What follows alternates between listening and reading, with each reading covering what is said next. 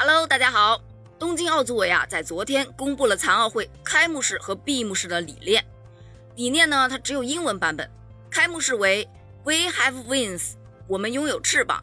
闭幕式为抱歉，我不会读，小学英语没教啊。反正翻译成中文就是和谐之声的意思。奥组委呢，在当天发布的声明中说道。东京奥运会和残奥会的开幕式还有闭幕式的总理念其实是一样的，那就是 moving forward。哎，这个我还是会的，中文译为前进。这不在昨天的清晨，东京湾蓝天白云，气温适宜。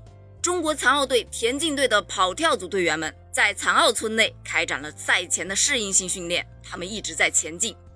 为了躲避人多可能带来的疫情隐患了，他们选择了早上晨练。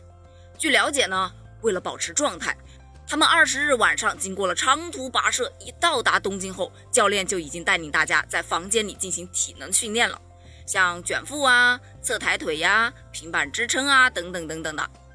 而我们田径队的运动员王浩就表示说：“我已经适应这里的生活了，对温度、饮食也都挺习惯的。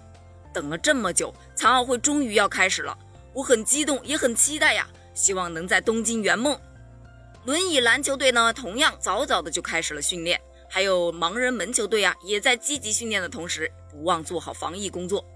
据介绍呢，各队伍赛前训练啊，以恢复性训练为主，主要的目的是让队员们能尽快的适应气候、熟悉场地，还有竞赛的区域呀，调整自我身心状态呀，再配合适当的体能训练，力争能够让运动员们在比赛中达到最佳的竞技状态。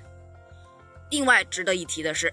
虽然中国男足的水平在世界足坛是不值一提，但中国盲人男足却是顶级强队。在亚锦赛、亚残会上，中国盲人男足队更是多次获得冠军，是亚洲的绝对霸主。本届的残奥会呢，盲人足球比赛啊，一共有八个足球队参加。